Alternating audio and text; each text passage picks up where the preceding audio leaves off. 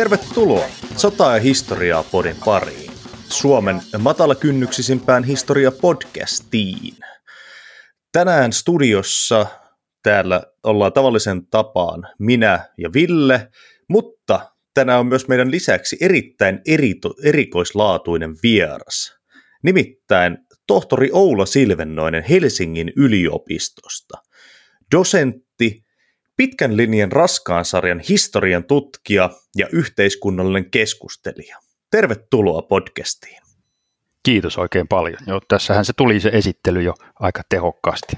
Mun nimi on Oula Silvenoinen, mä oon akatemiatutkijana tällä hetkellä täällä Helsingin yliopistossa ja, ja ammatiltani historian tutkija.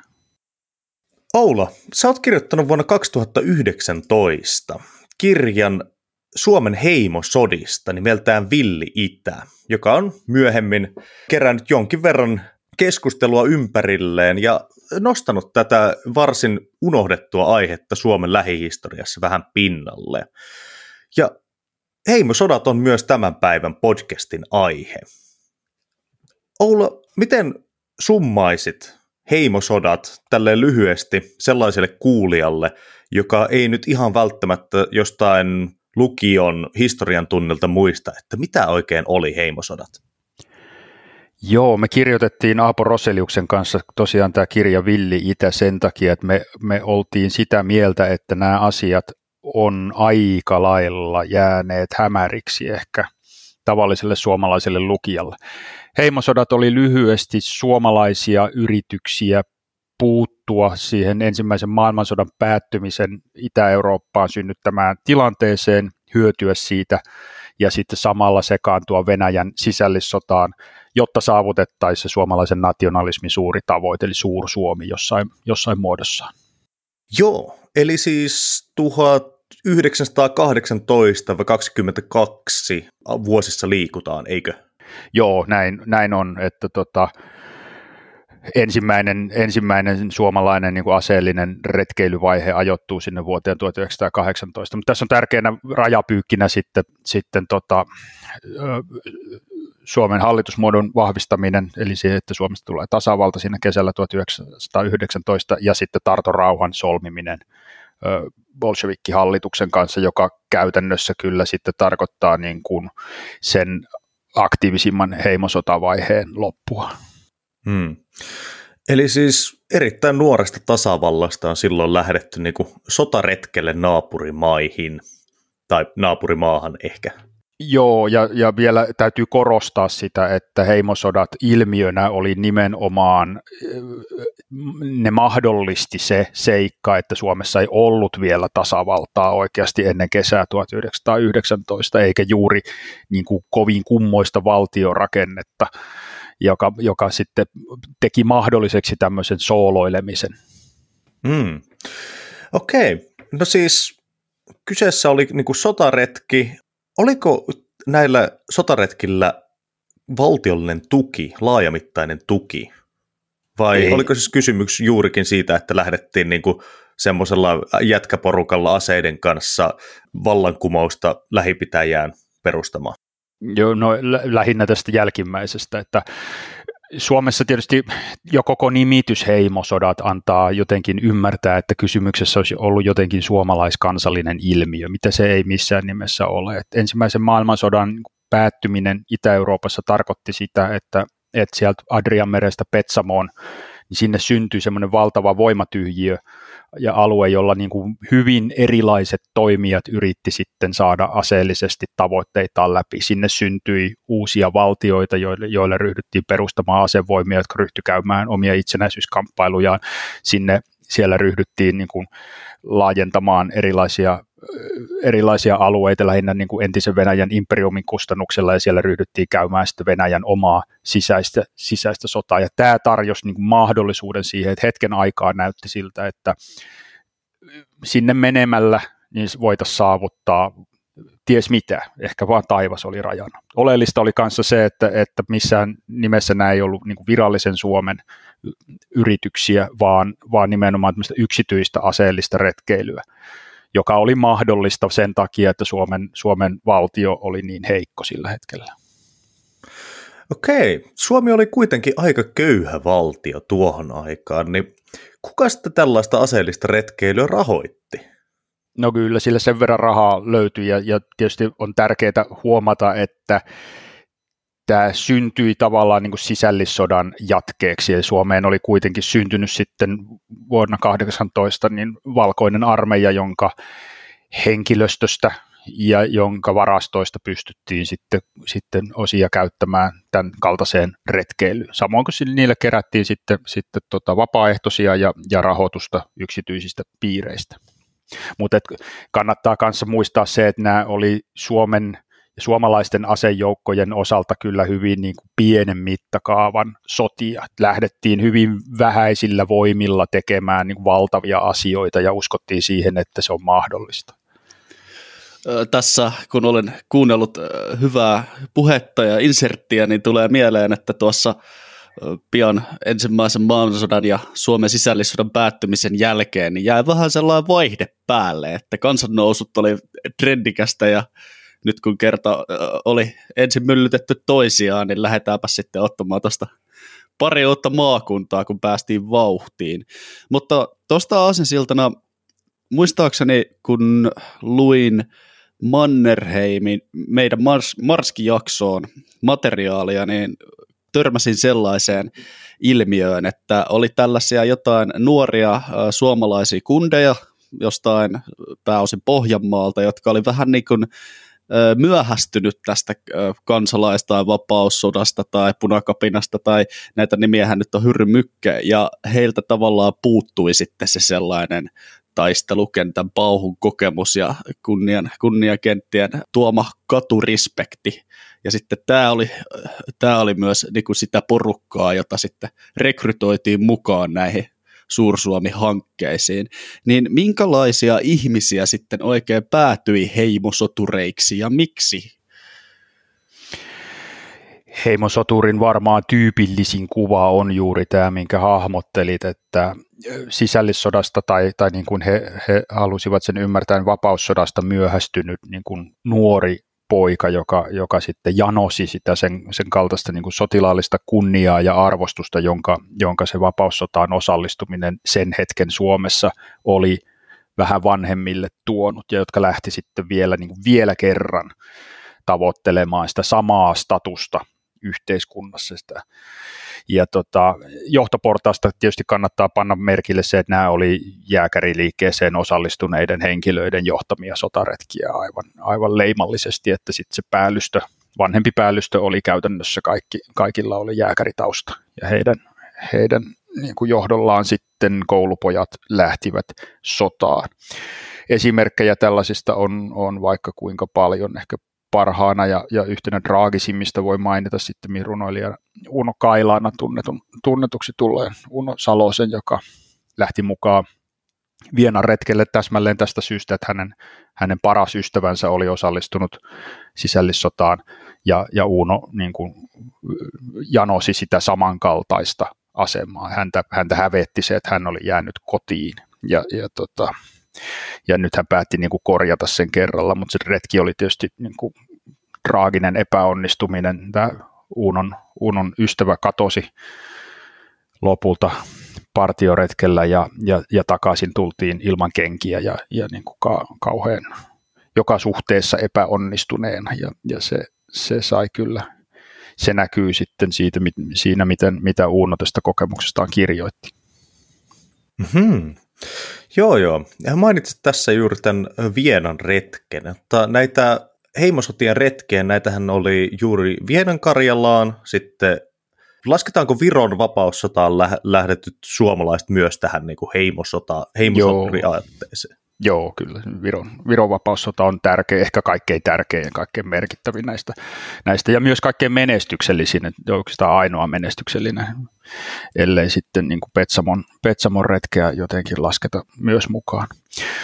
Joo, näitä oli, näitä oli useita erilaisia ja sitten vielä Venäjän sisällissota tarjosi niin kuin erilaisille seikkailijoille ja, ja muille niin kuin sodan kokemusta kaipaaville niin valtavasti mahdollisuuksia, erityisesti Venäjän valkoisten erilaisissa armeijoissa, joista, joista sitten Suomen kannalta merkittävin oli Judenicin, Judenicin Baltia tukialueena käyttänyt valkoinen armeija. Mm. Se on kyllä ollut villiä aikaa tuohon aikaan Itä-Euroopassa. Siellä oli kaikenlaista onnenonkia ja tota, oman elämänsä seuraavaa Napoleonia tekemässä itselleen suurvaltakuntia. Juuri näin, siksi, siksi nimesimmekin kirjan Villiksi idäksi. Siinä, siinä on niin lyhyt, mutta hyvin intensiivinen jakso, jonka, jonka aikana niin kuin iso joukko ihmisiä yrittää toteuttaa usein ihan mahdottomia unelmia. Mm. Pyssymiehet ratsastaa ja raidaa pitkin maita ja mantuja ja laki ei niinkään määrittele, mitä tehdä, vaan se Joo, tästä taustaksi, visiot. Juuri näin. Taustaksi kannattaa niin tosiaan se, se tajuta, että, että tota, niin kuin vielä itse, itsellenikin varmasti koulussa on tavallaan annettu ymmärtää, että ensimmäinen maailmansota olisi päättynyt marraskuussa 1918, mutta en se pidä paikkaansa Itä-Euroopan sodan kannalta, että siinä, siinä vaiheessa oikeastaan monet asiat vasta alkaa ja ja vasta, vasta sitten Suomen osalta tartorauhaa ja, ja, ja sitten Venäjän sisällissodan päättymistä bolshevikkien lopulliseen voittoon, niin voi pitää jonkinnäköisinä päätepisteinä. Siellä suomalaisia seikkaili sitten vielä, vielä Puolen ja Neuvosto-Venäjän sodassa 20-luvun alkaessa, että tota, monilla se sota jäi, jäi sitten päälle. Hmm. Niin no, tuota, nyt ehdottaisinkin siinä tapauksessa, että maalataan pikkasen aikajanaa tästä tuo ensimmäisen maailmansodan päättymisestä tähän Tarton rauhaan ja siitä, että mitä näitä retkiä nyt sitten oikein tapahtui ja missä järjestyksessä, niin voidaan sitten siirtyä käsittelemään niitä yksittäin, koska musta tuntuu, että aivan kaikki kuulijat ei välttämättä äh, ole aivan kartalla nyt siitä, että missä mennään ja mitä tapahtui. Joo, no ensimmäis, ensimmäistä varsinaista niin aseellista vallotusretkeä, niin, niin itse, itse lukisin, laskisin sen aikakauden alkamaan just siitä Vienan retkestä 1918. Ja sitten sieltä tulee osallistuminen Viron vapaussotaan, nimenomaan Pohjan poikien rykmentin ja sitten Martin Ekströmin johtaman vapaa-joukon kanssa. Ja sitten Aunuksen retki vuonna 1900 19.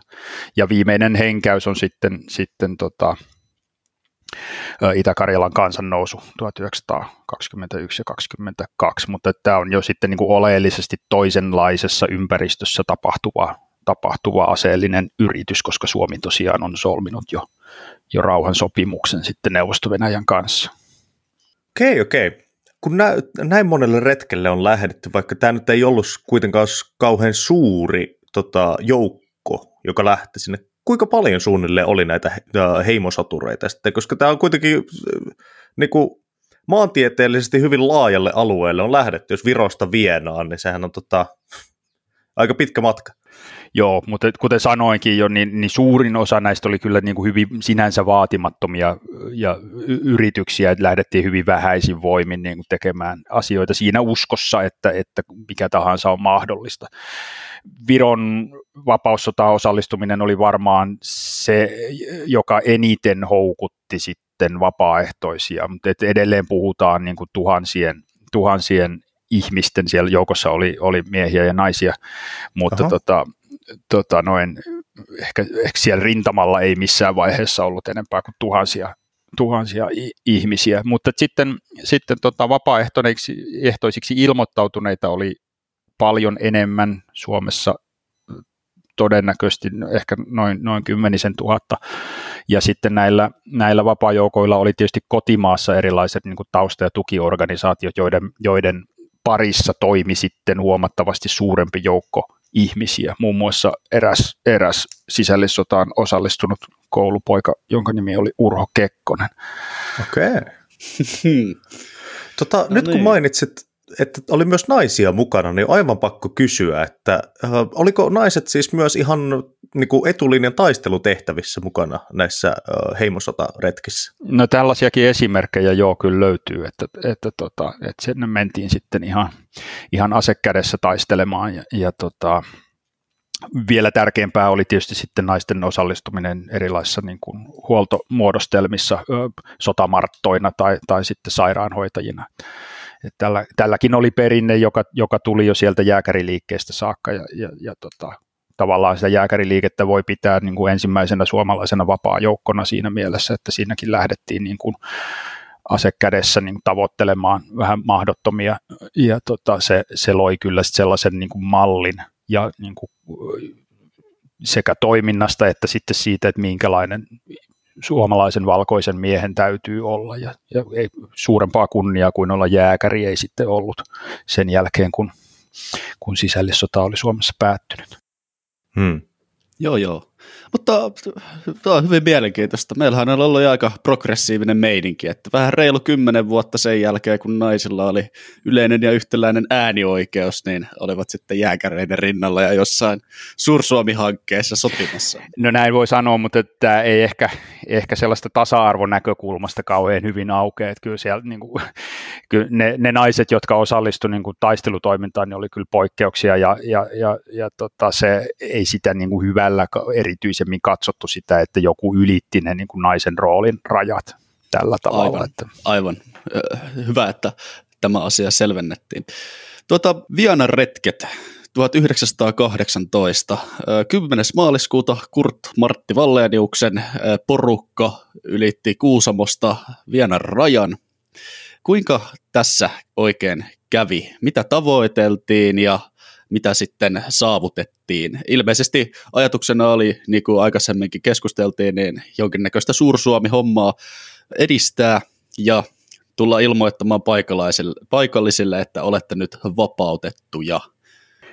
Joo, voi, voi sanoa kyllä, että Suursuomen ajatus on aivan keskeinen niin selittävä tekijä yleensä tälle, tälle heimoretkeilylle tai suomalaiselle vapaa-joukkoretkeilylle. Suursuomi oli syntynyt ajatuksena yhtä jalkaa suomalaisen nationalismin kanssa 1800-luvulla ja sen, sen niin kokoonpanosta oli valtava joukko erilaisia tulkintoja, mutta yleisesti, yleisesti tyypillisesti katsottiin että niin kuin kieli, yhteinen kieli tai, tai yhteiseen kieliryhmään kuuluminen, niin se määrittäisi sitten ne, ne tulevan Suomen niin kuin luonnolliset rajat.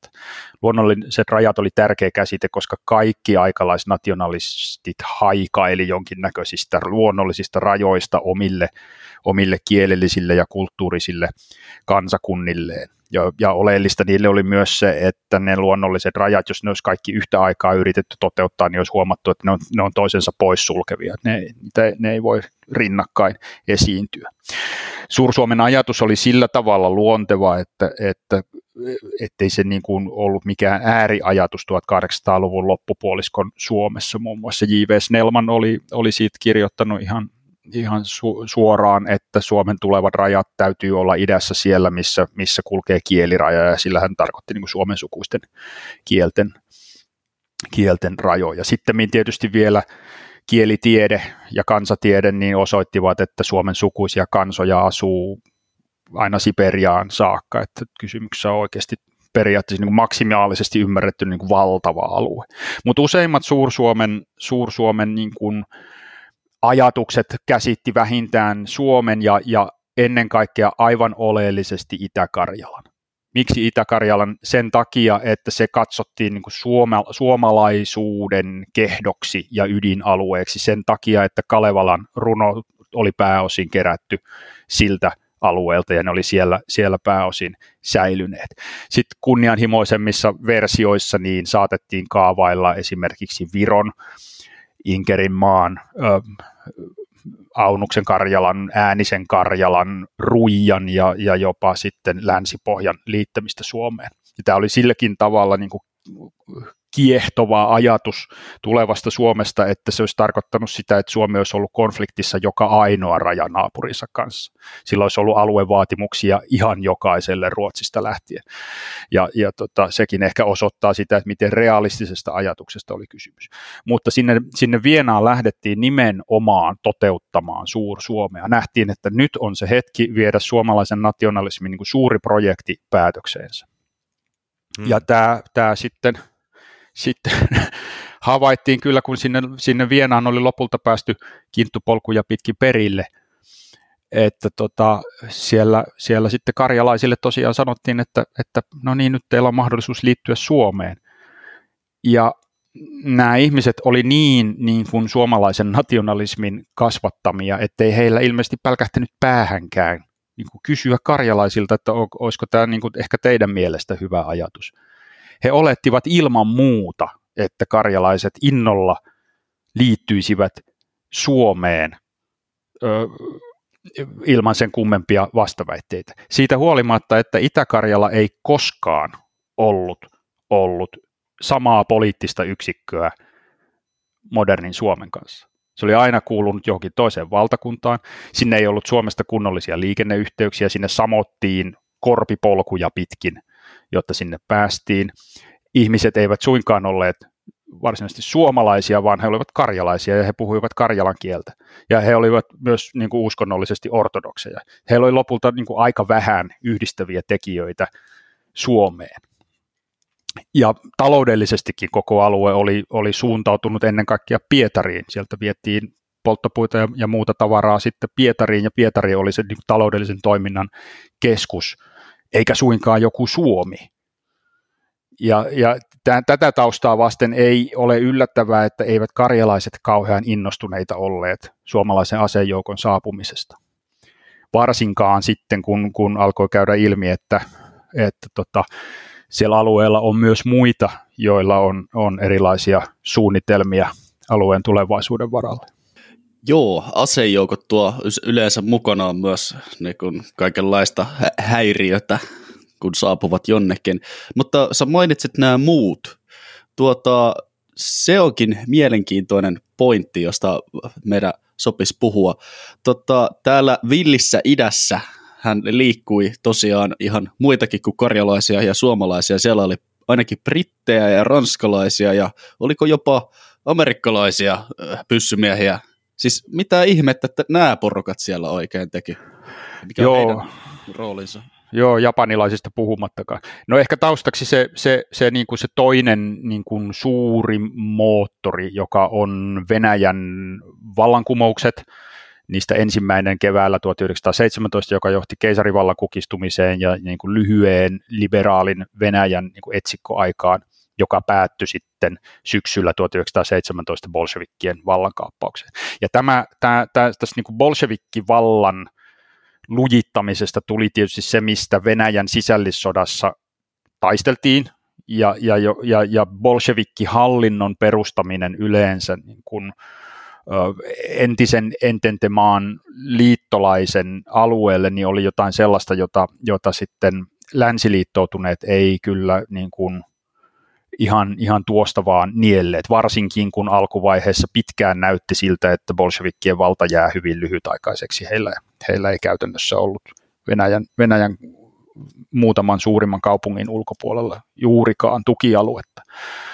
Ja tämä sai sitten, sitten erilaiset maailmansotaan osallistuneet suurvallat kyllä lähettämään Venäjälle interventiojoukkoja varjelemaan omia etujaan tai sitä, mitä he pitivät omiin, omina etuinaan. Ja siinä samalla, jos mahdollista, niin, niin kumoamaan bolshevikkien vallan.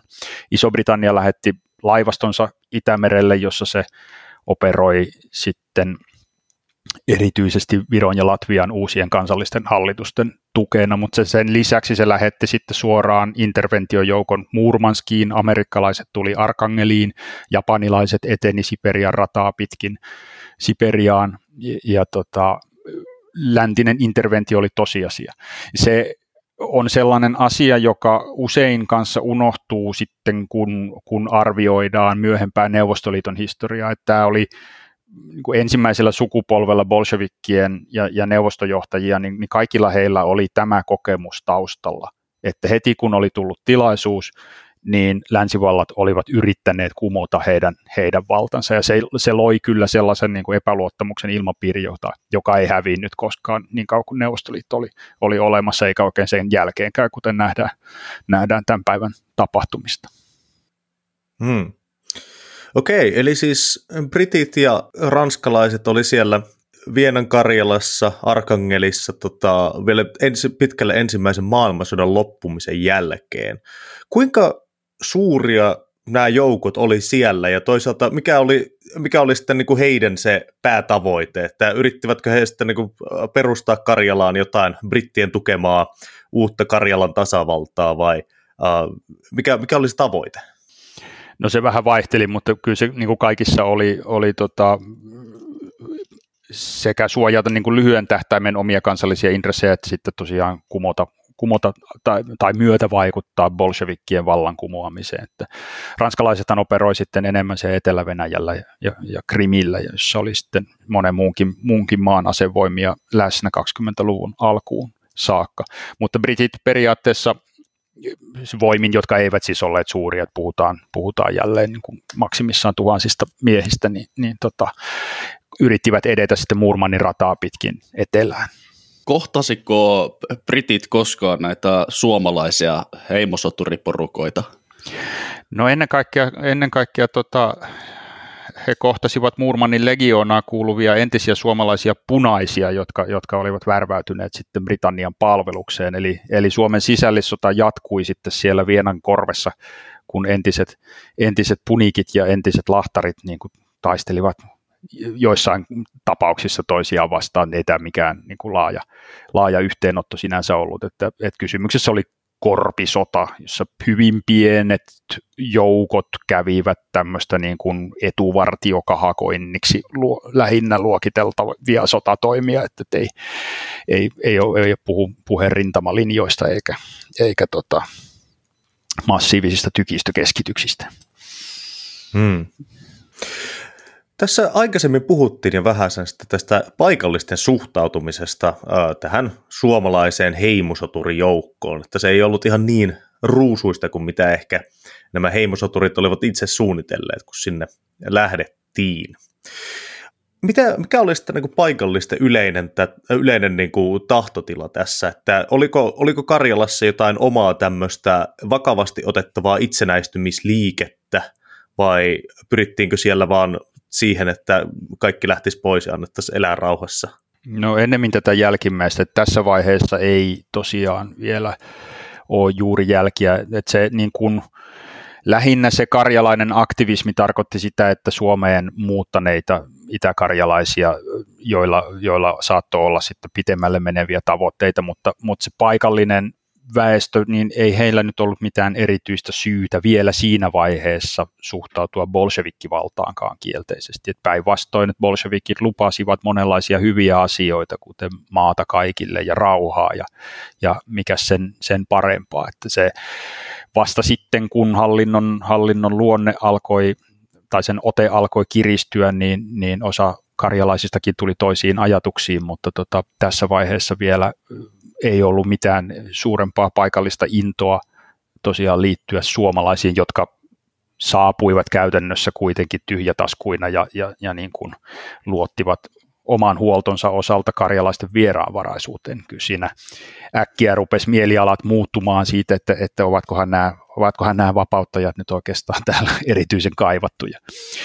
Ja sitten sit kun sinne pohjoiseen tosiaan Murmanin suunnalle ilmaantui paljon paremmin varustettu ja huolettu Britannian armeija, niin, niin tota, moni karjalainen alkoi miettiä, että ehkä, ehkä näistä suomalaisista nyt voitaisiin päästä eroonkin. Niin, kyllähän todennäköisesti kun, brittien kuninkaallinen jalkaväkiosasto on näyttänyt varmaan hiukan, hiukan hohdokkaammalta kuin tämä suomalaisten tota, pyssymiesten retkikunta. Taivaalla saattoi kaarella brittiläinen kuninkaallisten ilmavoimien lentokoneita ja, ja, ja tota, britteillä oli leipää, niin, niin, niin tuota se, se jo itsessään sai, sai varmaan miettimään, että tota, kuka tässä on hyvä liittolainen. Hmm. No tota, miten se sitten Vienaretki oikein päättyi? Suomalaiset tulivat pyytämään, että olisiko heittää leipää ja haluatteko tuota, liittyä meidän suureen Suomeen, mutta ilmeisesti sieltä tultiin häntä koipien välissä sitten loppupelissä takaisin lahjoako britit ruualla, tai lahjo, se, se nyt ehkä vähän johdatteleva ilmaisu, mutta kuinka se reissu sitten loppui? Joo, siis se ei, sieltä ei tultu ainoastaan häntä koipien välissä, vaan sieltä tultiin verissä päin takaisin, että tota, et, et, karjalaisista organisoidut joukot Britannian tuella, niin, niin tota, käytännössä heittivät suomalaiset ulos Vienasta, hyökkäsivät heidän kimppuunsa ja, ja ajoivat heidät aina Suomen rajalle saakka pakosalla ja se, se oli niin kuin, se oli dramaattinen ja traaginen se perääntyminen ja, ja, ja si, siinä syntyi paljon uhreja, että, että suomalaiset kärsi kyllä, tämä Vienaretkikunta kärsi kyllä ihan selkeä sotilaallisen tappion. Okei. Tämä on mielenkiintoista. Eikö äh, voisi ajatella, että brittien ja näiden suomalaisten heimosoturien äh, intressit olisi siinä mielessä yhtäläisiä, että kumpiakin kiinnostivat se bolsevismin tuota, päihittäminen tai to, tolppaaminen, toppaaminen, mutta kuitenkin britit sitten kääntyi tukemaan näitä karjalaisia suomalaisia vastaan. Joo, ja tämä onkin hyvä, hyvä, että otit tämän esiin, koska se, se pakottaa meidät sitten esittelemään niin kolmannen tärkeän voimatekijän tällä alueella, ja se on Saksa, joka on juuri äskettäin kärsinyt maailmansodassa tappion mutta joka, tota, jolla on vielä huomattavia asevoimia erityisesti Baltian suunnalla, ja jo, joka tota, on ollut siihen saakka Ison-Britannian päävihollinen ja, ja pysyy sellaisena mielikuvissa vielä pitkään. Ja tota, Suomi, se valkoinen Suomi, joka on voittanut sisällissotansa, niin sehän oli kyllä Britanniassa huomattu, että siinä on maa, joka on asettunut niin kuin Saksan linjalle ja Saksan vanaveteen ja yrittänyt hommata maahan vielä saksalaisen kuninkaankin, ja joka on niin kuin syvästi epäilyttävä tästä, tästä, tässä suhteessa ja että jos, jos bolshevikkeja lähdetään kaatamaan, niin, niin Britannia kyllä jon, jossakin määrin oli valmis sietämään saksalaisten vapaajoukkojen toimintaa Baltiassa, mutta, tota, mutta ei missään vaiheessa heihin luottanut, eikä kannattanutkaan luottaa tietenkään, koska heillä oli ihan omat tavoitteensa, jotka, jotka eivät palvelleet sitten Britannian tavoitteita. Ja tämä, tämä on, se, on se syy, minkä takia Suomen ja Ison-Britannian suhteet ei kyllä tässä vaiheessa ole millään tavalla lämpimät päinvastoin. Okei, okei. Tässä mainitsitkin jo vähän tätä Baltiaa, ja mennäänpä sitten seuraavaksi siihen, eli juuri tähän Viron retkeen, joka oli siis 19, Viron vapaussotaan, Viron sotaretkeen, joka oli 1918-1920, ja sinnehän lähdettiin siis veljeskansaa vapauttamaan, ja oltiin vielä jopa, jopa niin kuin onnistuttiin siinä. Joo, tämä on ehkä heimosodista se, joka parhaiten ansaitsee heimosodan tittelin, että sinne suomalaiset vapaaehtoiset lähti sinne kyllä niin kuin mitä ilmeisimmin hyvin valtaisan ja, ja aidon tämmöisen heimoinnostuksen vallassa nimenomaan sillä, siinä fiiliksessä, että tota, lähdetään tukemaan heimokansan taistelua vapaudestaan.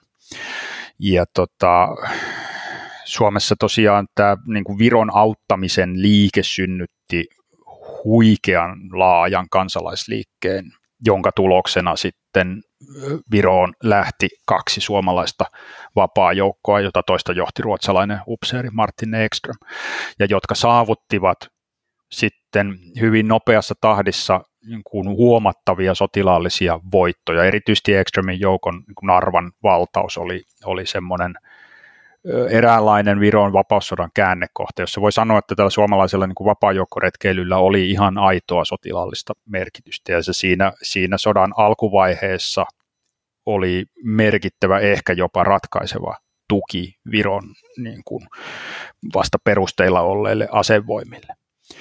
Sitten tietysti kun aika kului vähän pitemmälle vuoden 1919 mittaan, niin se, se sellainen heimoinnostuksen leimaama yhteistyö, niin sai vähän synkempiä sävyjä sikäli, että suomalainen vapaa-joukko, nämä vapaa-joukot ty- tyypillisesti oli kovin kurittomia ja osa oli lähtenyt kyllä sinne, sinne sitten tota vaan, vaan niin kuin ryöstääkseen sen, mitä ryöstettävissä oli. Ja erityisesti siellä Etelä, Etelä-Virossa niin pohjanpojat syyllistyivät sitten kyllä monenlaiseen ryöstämiseen, ryöstelyyn ja raiska, raiskaamisiin, jotka tota, ö, käänsivät suhteen virolaisiin sitten, voi sanoa, katkeamispisteeseen. Kuulostaa vähän siltä, että taistelukentällä näistä pohjapojista ja muista suomalaisista vapaaehtoisista saattoi olla jotain hyötyäkin, mutta heti kun se porukka pysähtyy johonkin kaupunkiin ryyppäämään, niin parempi olisi, kun vaan lähtisi kotiin saman tien. Joo, kyllä asia vähän näin on ja, ja tietysti, että mitä, mitä muuta sitten olisi voinut odottaakaan. Nämä, oli, nämä joukot oli tyypillisesti kuitenkin aika vähän sotakokemusta omaavien nuorten upseerien johtamia ja, ja miehistö koostui sitten, sitten porukasta, jossa oli koulupojista sitten erilaiseen, erilaiseen niin kuin sotaseikkailijaan sitä väkeä, niin tota, oli aika ilmiselvää, että kaikkien tämän kaltaisten vapaa-joukkojen, ei vain suomalaisten, se profiili oli hyvin samanlainen, että ne, ne kyllä niillä saattoi olla ihan sotilaallista merkitystä ja iskukykyä, mutta tosiaan ongelmat alkoivat sitten heti, heti levossa ja rintaman takana.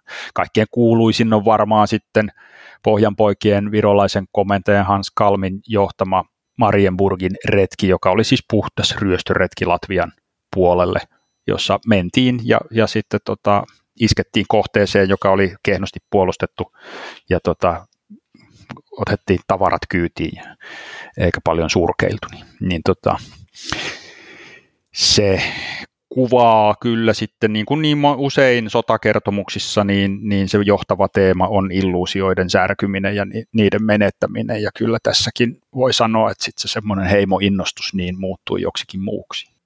Viron vapaussota, niin tämäkin sitten tota, kuitenkin päättyy Tarton rauhaan, eikö niin? Joo, joo, siinä se on yhteinen rauhansopimus Suomen, Viron, Latvian ja Neuvosto-Venäjän välillä. Joo, tämä on hyvin mielenkiintoinen, että on tehty tämmöinen niin kuin multikansallinen rauhansopimus aikoina. Tähän niin kuin voisi nykyään ajatella, että niin kuin ollut jopa omalla tavallaan aika edistyksellinen, kun puhutaan nykyään paljon niin kuin tämmöistä multilateraalisesta sopimisesta kansainvälisessä politiikassa ja sille. Joo, jo, kyllä siinä niin tietysti kanssa varmaan yritettiin käyttää sitä, sitä lisättyä neuvotteluvoimaa hyväksi, joka tuli siitä, että toisella puolella oli, oli useampi, useampi nuori valtio, mutta tota, rauhansopimuksena sitä nyt ei voi sitten kauhean onnistuneena sikäli pitää, että ei se, ei se kyennyt takaamaan pysyvää rauhaa, eikä siihen sitten lopulta ollut, ollut oikein kukaan tyytyväinen ainakaan Suomen ja Neuvosto-Venäjän suhteen. Hmm. Kun mennään tässä sitten järjestyksessä niin kuin näitä heimosotia vielä alaspäin, niin täällä tulee tämä Aunuksen ja Petsamon retkikunnat, jotka oli sitten myös ilmeisesti aika samalla tavalla kuin tämä aiemmin mainittu Vienan retkikunta, niin juuri tämmöisiä samanlaisia aika pitkälle korvessa tapahtuneita pienimuotoisia pyssymiesten joukkoja, jotka sitten jossain vaiheessa ajettiin takaisin Suomen rajalle paik- niin kuin venäläisten ja karjalaisten toimesta. Joo, no Petsamon retki, retkeily on, on vähän vielä, se on vieläkin niin kuin vähäisempää sotilaallisesti, että siinä, siinä, ja se, on, se tietysti oli tavallaan menestyksekäskin, että Tarton rauhassa se Petsamon alue saatiin, saatiin liitettyä Suomeen. Mutta tota, Vienan retki oli, oli loistava esimerkki juuri siitä, että tota, miten jääkäriliikkeessä rintamakokemuksensa hankkineet nuoret upseerit kuvittelivat, että hyvin vähäisillä voimilla voidaan mennä ja niin kuin yhdellä iskulla toteuttaa yksi merkittävä osa Suur-Suomi-projektista, joka on, on sitten Aunuksen Karjalan liittäminen Suomeen. Okei, okay, okei. Okay. Mutta sitten otetaan vähän näitä kansannousuja, jotka myös tapahtui tässä samaan aikaan, eli inkeriläisten kansannousu 1919. Inkerin maahan jo niille kuulijoille, joille nyt ihan heti tuu mieleen, niin sehän on niin kuin siinä tavallaan Venäjällä niin kuin Pietarin ja nykyisen Viron rajamaastossa. Mikä oli suomalaisten rooli tässä Inkerin kansannousussa? No jälleen kerran ratkaiseva, että kyllä tätä, tätä toimintaa johdettiin ja huolettiin Suomen puolelta ja se, se mahdollistikin sen, puhutaan siis nimenomaan Pohjois-Inkerissä eli, eli siellä Karjalan kannaksella tapahtuvasta sotilaallisesta toiminnasta, niin sanotusta Kirjasalon tasavallasta, joka oli se sellainen niin kuin rajanmutkaa muodostunut nurkka Inkerin maaperää, jota sitten, sitten tota, nämä Inkerin kansalliset joukot pysty, pysty suomalaisten tuella – pitämään hallussaan jokseenkin pitkään. Sitten siihen, sekaantuu vielä tietysti sellaisia hahmoja kuin Jori Elvengren, joka on Inkerin hoitokunnan päällikkö, ja, ja, ja tota, joka on siis oleellisesti valkoin, venäläinen valkoinen upseeri, joka taistelee palauttaakseen valkoisten vallan Venäjällä. Hän on osallistunut jo Suomen sisällissotaan, johtanut, johtanut tota, raudun, raudun puolustusta ja hankkinut siinä niin kuin kannuksensa, mutta, mutta koko ajan hänen niin kuin fokuksensa on nimenomaan keisarivallan palauttamisessa Venäjälle ja Venäjän imperiumin luomisessa uudelleen. Eihän sillä tavalla ole, niin kuin, hän käyttää tätä tämmöistä niin kuin kansallista heimoliikettä sitten omiin tarkoituksiinsa. Ja hänen, hänen uransahan jatkui sitten aina hänen kuolemaansa saakka niin nimenomaan Venäjän valkoisten erilaisten salahankkeiden palveluksessa. Sinänsä ihan hauska kyllä, kun katsoo niin kuin, tai ajattelee että Inkerin maata niin konseptina, jos jossain äh, vaihtoehto-universumissa se olisi liitetty Suomeen, niin tulee väkisinkin kyllä mieleen, että siinähän on Pietari jo silloin ihan valtava miljoona kaupunki, niin tota, miten sen kanssa oltaisiin niin sitten toimittu. Mutta. Juuri näin, että, että tota, se Pietari oli semmoinen ongelma, joka, joka tota, ei siihen kukaan oikein mitään realistisia ratkaisuja esittänyt, mutta sittenhän se nousee toisen maailmansodan aikana, aikana pintaan vielä kerran, koska sitten Saksa ei, Hitlerin Saksa ei niin kuin siekailut siinä, vaan sanoi suoraan, että ajatuksena on hävittää Pietari. Ja Suomesta löytyi sitten, sitten yllättävän paljon väkeä, joiden mielestä se oli, ehkä se on sitten niin kuin paras tulevaisuuden ratkaisu, että, tota, että Pietari jyrätään ja sieltä karkotetaan sitten venäläiset ja Inkerinmaa jää, jää jälleen Suomen sukuisille ja, ja tota, se on sitten niin kuin tie tulevaisuuteen. Mannerheimia kuitenkaan tämä idea ei vissiin kauheasti innostanut. Tuohon edelliseen Pietari ongelmana Inkerinmaan kysymyksessä niin tuli mieleenkin, että eiköhän Marskilta olisi löytynyt joku tuttu heivata sinne vaikka pormestariksi. Kuitenkin hänkin on siellä omalla urallaan jonkun verran viettänyt aikaa. Joo, Mannerheimistä tietysti kannattaa se muistaa tässä vaiheessa, että hänkin on ehdottomasti taustaltaan venäläinen valkoinen upseeri, joka ei suinkaan suhtaudu niin kuin kielteisesti siihen ajatukseen, että, että Venäjälle palaisi keisarivalta. Hmm. Sitten on kysymys siitä, että millä ehdoilla se tehdään, mikä on, on Suomen asema siinä kuviossa, mutta, mutta se on niin kuin se asia, jota Mannerheimkin ihan tosissaan suunnittelee ja suunnittelee käyttävänsä nimenomaan Suomen asevoimia hyökkäykseen Pietariin, joko sitten ystävänsä ja tuttavansa Judenicin tukena tai sitten ihan, ihan vaan suomalaisten operaationa, joka sitten ratkaisisi Venäjän sisällissodan ja, ja tota, ajaisi bolshevikkihallituksen pois sen, sen tota, päämajasta. Ja tota, tää, juuri tässä niin kuin, koko tässä heimosota-dynamiikassa koko ajan näkyy se, että se laajempi tausta on se Venäjän sisällissota, se, että mikä tulee olemaan Venäjän tulevaisuus, kuka siellä pitää valtaa tulevaisuudessa ja millä ehdoilla. Joo, joo, hyvin mielenkiintoista. Tässä kohtaahan siis tämän inkerläisten kansannousun jälkeen suunnilleen 1920 31. joulukuuta, niin solmittiin myös tämä Tarton rauhaa. Mutta mielenkiintoisesti tämän Tarton rauhan jälkeen vielä, niin 1921-22 oli tämä itäkarjalaisten kansannousu, mikä oli jo, jossain mielessä menestyksikäskin sotaretki se, siinä mielessä, että sen kukistamiseen kuitenkin tarvittiin sitten aika suurikin bolshevikki-joukko. Joo, näin voi sanoa, että alkumenestystä oli vähän samalla tavalla kuin Vienan retkellä, että, mutta että sitten kun bolshevikki-hallitus havahtui siihen, että, että, tota, että täällä on niin kuin vaara uhkaa, niin he molemmissa tapauksissa kyllä pystyivät aika nopeasti kokoamaan sellaiset joukot, joilla tilanne sotilaallisesti ratkaistiin. Just sen takia, että, että näillä vapaa-joukoilla lopulta ei ollut sellaista tukea eikä sellaisia, sellaisia niin kuin mies- ja materiaalimääriä, joilla olisi pystytty oikeasti tuottamaan se sotilaallinen ratkaisu. Ja eikä, eikä bolshevikkivalta missään vaiheessa ollut niin heiveröinen kuin miksi, miksi tota, Aunuksen retkeläiset ja, ja, ja sitten Karjalan kansannousun johtajat sen kuvittelivat. Mutta taustalla oli tietysti se, että, että sit siinä, siinä niin kuin bolshevikkivallan todellisuus oli, oli vähän jo vähän jo, jo sarastanut niin kuin osalle karjalaisista, jotka, jotka lähti sitten vielä viime hetkellä yrittämään, yrittämään toisenlaista ratkaisua, mutta, mutta Suomellehan tilanne oli jo sillä tavalla täysin mahdoton, että Suomi oli solminut rauhansopimuksen neuvosto kanssa, eikä, ja tämä jäi sitten niin kuin yksityisten piirien tukemaksi retkeilyksi, jota Suomen, Suomen valtio oli jokseenkin voimaton vielä edelleen estämään, mutta joka ei missään nimessä voinut olla sitten niin kuin Suomen, virallisen Suomen projekti. Hmm. Joo. Eli siis... olenko oikeassa, jos tulkitsen, että tämä itäkarjalaisten kansannousu oli juurikin enemmän paikallisen väestön tämmöinen yritys vapauttaa itsensä, Joo, no kyllä, kyllä, tuettiin Suomesta. Joo, kyllä nämä niin kuin kansannousu osallistuneet joukot oli, oli värvätty sieltä itäkarjalaisten keskuudesta, mutta, mutta tietysti kuten näissä kaikissa, niin sitten se niin kuin sekä Suomessa oleskelevien itäkarjalaisten emigranttipiirien että sitten suomalaisten niin kuin heimosotapiirien tuki oli välttämätöntä ja, ja kovinkin ohjaavaa, että, että tota, vaikkapa Itä-Karjalan lipun suunnitteli sitten taiteilija Akseli Galleen Kallela, eikä se suikaan ollut mikään niin kuin karjalainen luomus. Joo, se on ihan hieno lippu. On varmaan monet nähnyt joskus niin Karjala asiayhteyksissä, se on vihreä musta ja siinä on semmoinen karhu.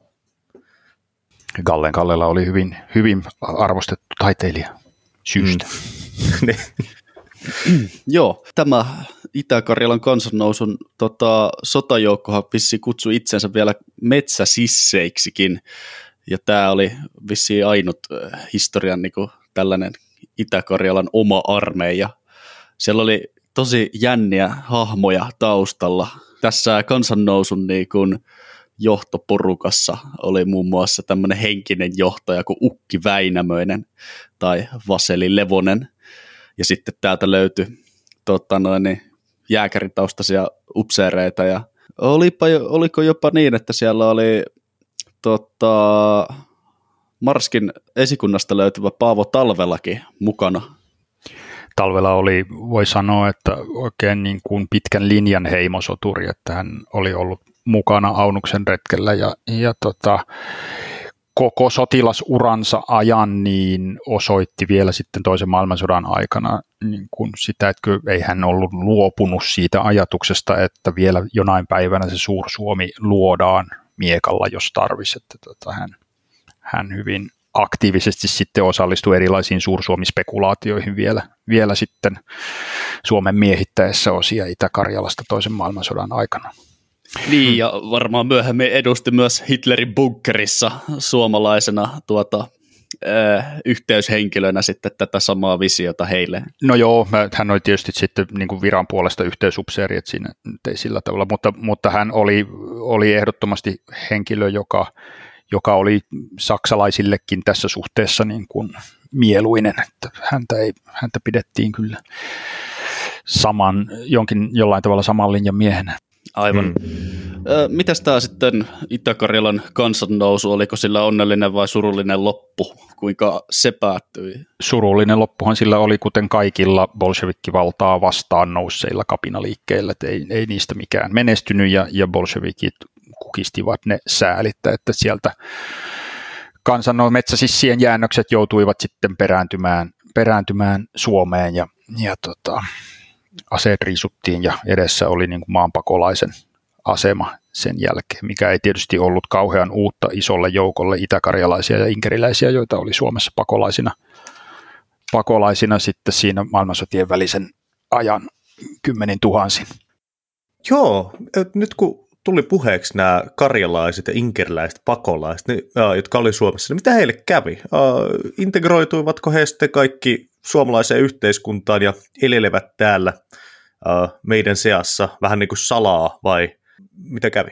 Joo, no ei salaa, että, että tota, pakolaisten läsnäolo oli kyllä Suomessa hyvin, hyvin tunnettu ja tunnustettu asia ja, ja tota, valtio heistä koitti sitten jonkinnäköistä huoltakin pitää. Mutta joo, periaatteessa näin, että paluuta, paluutahan sinne Neuvostoliittoon ei sitten, sitten ollut, että tota, joko oli jäätävä Suomeen ja, ja rakennettava täällä uutta elämää tai sitten jatkettava emigrantin taivalta jonnekin muualle, kuten vaikka Yhdysvaltoihin, mutta, mutta tämä oli se, se peruskuvio. Suomi myös sitten, sitten, koska Suomi katsoi, että sillä on niin merkittävä pakolaisongelma tai ainakin niin kuin taakka näistä, näistä tota, Itä-Karjalan pakolaisista, niin sitten vetosi yleensä siihen maailmansotien välisellä ajalla, että Suomeen ei, ei voi sitten ottaa niin kuin ketään, ketään muuta. Ja sen takia suomalainen ö, pakolaispolitiikka oli äärimmäisen rajoittavaa sin, sen, sillä jaksolla. Hmm.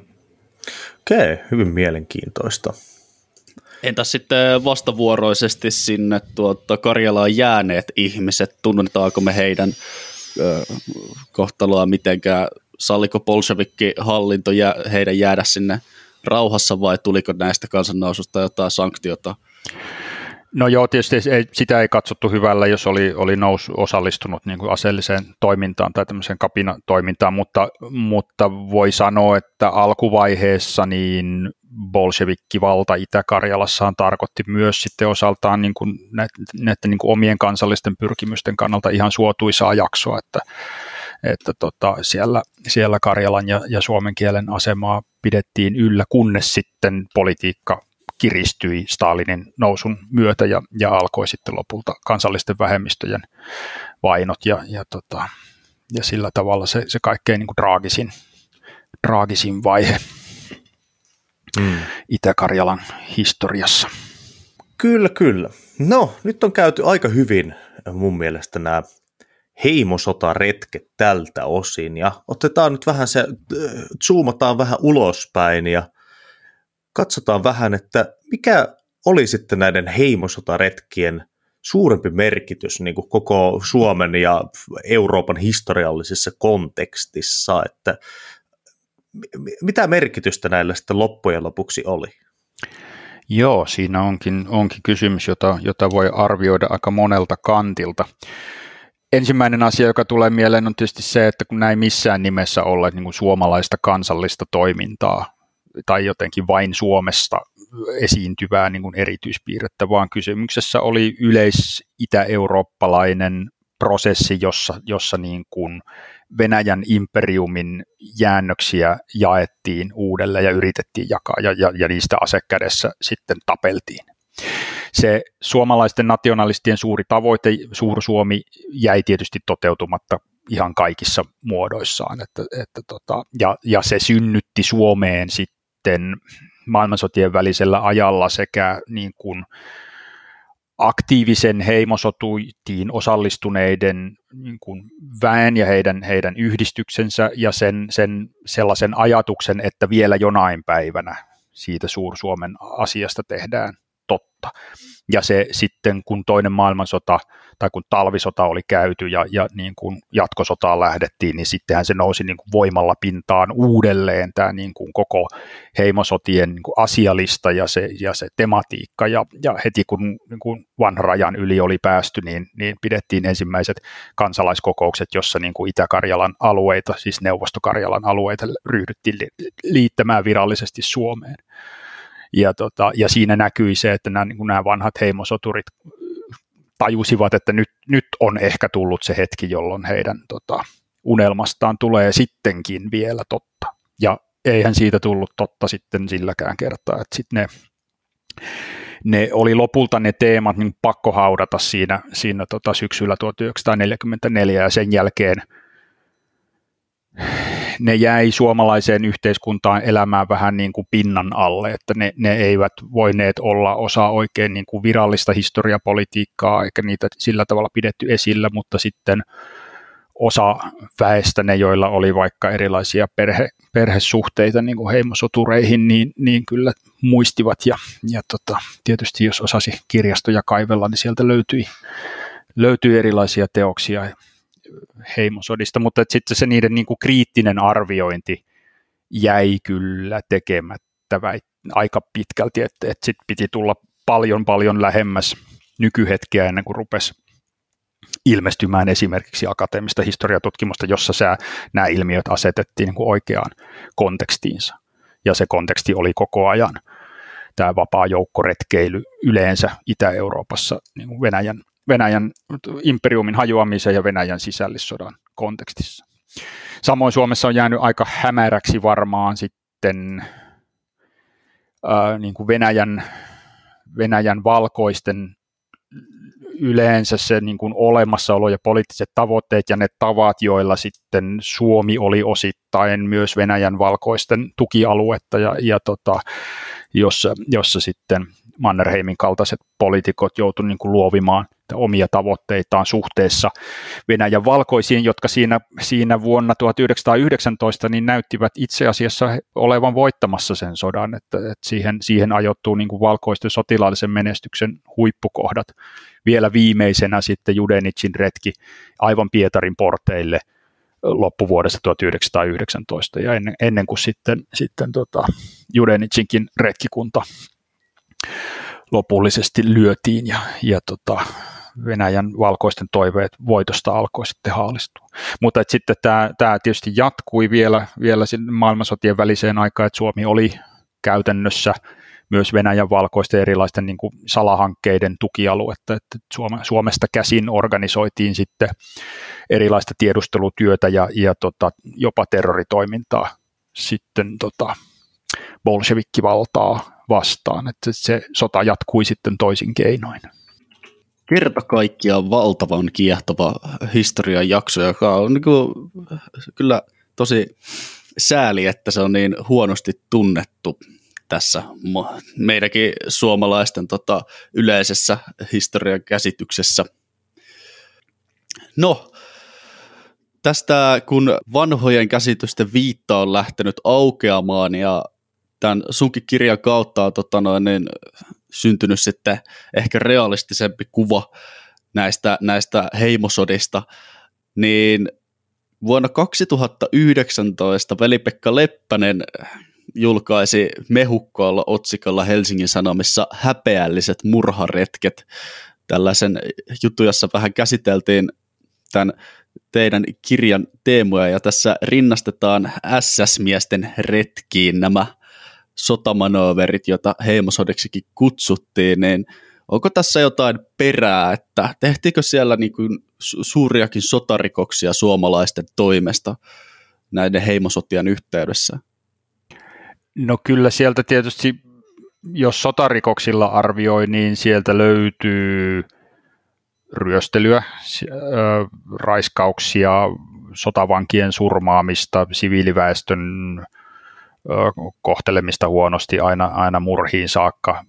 Et kaikki nämä siellä on toki, mitkä on sinänsä niin kuin jokseenkin tyypillisiä asioita sotilaille sodassa ja, ja, ja erityisesti tällaisille niin kuin vapaajoukoille, jotka on, on tota, luonteeltaan vielä niin kuin toisenlaisia kuin säännölliset joukot, että et kyllä sieltä niin kuin nämä asiat löytyy, mutta ehkä mä, ehkä mä kiinnittäisin huomiota ennemmin siihen, että miten heimosoturit ja sitten myöhemmät SS-vapaaehtoiset ymmärsivät tai halusivat ymmärtää itsensä ja oman toimintansa kontekstin, jossa tietysti jälleen, jälleen niin kuin se Suur-Suomen teema on, on ohittamaton. SS-vapaaehtoiset halusivat antaa itsestään sellaisen kuvan, että he on jääkäriliikkeen jatko. Sille vapaaehtoispataljoonalle nimenomaan haettiin niin kuin esikuvaa kuninkaallisesta preussilaisesta jääkäripataljoonasta ja annettiin mielellään julkisuudessa ymmärtää, että tässä on niin kuin jääkäreiden uusi sukupolvi, joka lähtee taistelemaan Suomelle vapautta ja suuruutta jälleen kerran niin kuin Saksan rinnalla. Tämä ei mennyt ihan, ihan niin kuin purematta läpi myöskään ensimmäisten tai oikeiden jääkäreiden keskuudessa, että tota, muun muassa jääkäriliitto, jääkäriliitto otti sitten julkisesti kannan, että, että, että ei, ei tämmöisessä puheessa ole mitään perää, mutta, tota, mutta tämä oli se itse ymmärrys, jota niin kuin SS-vapaaehtoisliikkeelle haettiin. Ja sinne lähdettiin osittain nimenomaan luomaan sitä suurta Suomea sitten, sitten tällä tavalla, että kun Neuvostoliitto kerran, kerran tuhottaisiin, niin sitten aukenisi SS-vapaaehtoisten taistelemana Suomelle jälleen kerran mahdollisuus toteuttaa se Suur-Suomi. Et sillä, tavalla, sillä tavalla kysymys oli samanhenkisestä toiminnasta, mutta tota, ei suoraa yhtäläisyysmerkkiä voi vetää niin heimosotien ja, ja sitten SS-vapaaehtoisten välille. Ne oli oleellisesti myös niin kuin kysymyksessä oli eri, eri sukupolvien edustajat. Erittäin mielenkiintoista. Tota, Onko tässä nyt vielä joku, joka on jäänyt sun mielestä, joku asia, mikä sun mielestä pitäisi vielä ottaa tässä esille? No varmaan se, että tota, ei hirveästi ollut puhetta siitä, että miten aktiivinen Saksa oli nimenomaan Itämeren piirissä ja, ja Baltiassa vielä siis kärsittyään tappion ensimmäisessä maailmansodassa. Ja se on yksi näitä niin kuin, Venäjän sisällissodan ja siihen liittyvineiden konfliktien niin kuin erityispiirteitä, että Saksalla oli nyky, pääasiassa nykyisen Latvian ja Liettuan alueella merkittävät asevoimat, jotka koostui vapaajoukoista pääasiassa.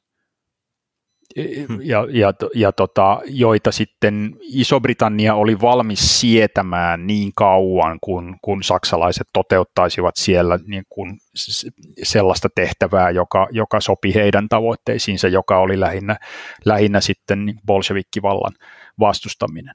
Mutta saksalaisilla itsellään ja heidän johtajalla Rüdiger von der Goltzilla, joka, joka tunnettiin jo, jo Saksan interven, aikaisemmasta interventiosta Suomen sisällissotaan, niin oli huomattavasti pitemmälle menevät suunnitelmat, jotka mm. sisälsi sen, että äh, saksalaiset vapaajoukot taistelisivat itselleen tukialueen sieltä Baltiasta lähinnä siis kukistamalla ö, kansalliset vapautusliikkeet ja, ja, ja nämä, nämä niin kuin nuoret syntymässä olevat Baltian valtiot loisivat siitä tukialueen ja marssisivat lopulta takaisin Saksaan ja heittäisivät, kumoaisivat vallasta sen, sen tota, marraskuussa 1918 valtaan nousseen sosialistivetoisen Saksan hallituksen.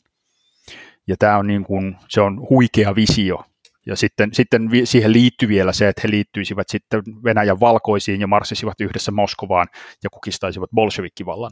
Ja näin Saksa selviytyisi sitten kaikkien vaikeuksien jälkeen niin lopulta ensimmäisen maailmansodan voittajaksi. Se olisikin kyennyt luomaan itselleen itäisen imperiumin ja, ja tota, torjumaan vallankumouksen sekä kotimaassa että, että sitten Venäjällä.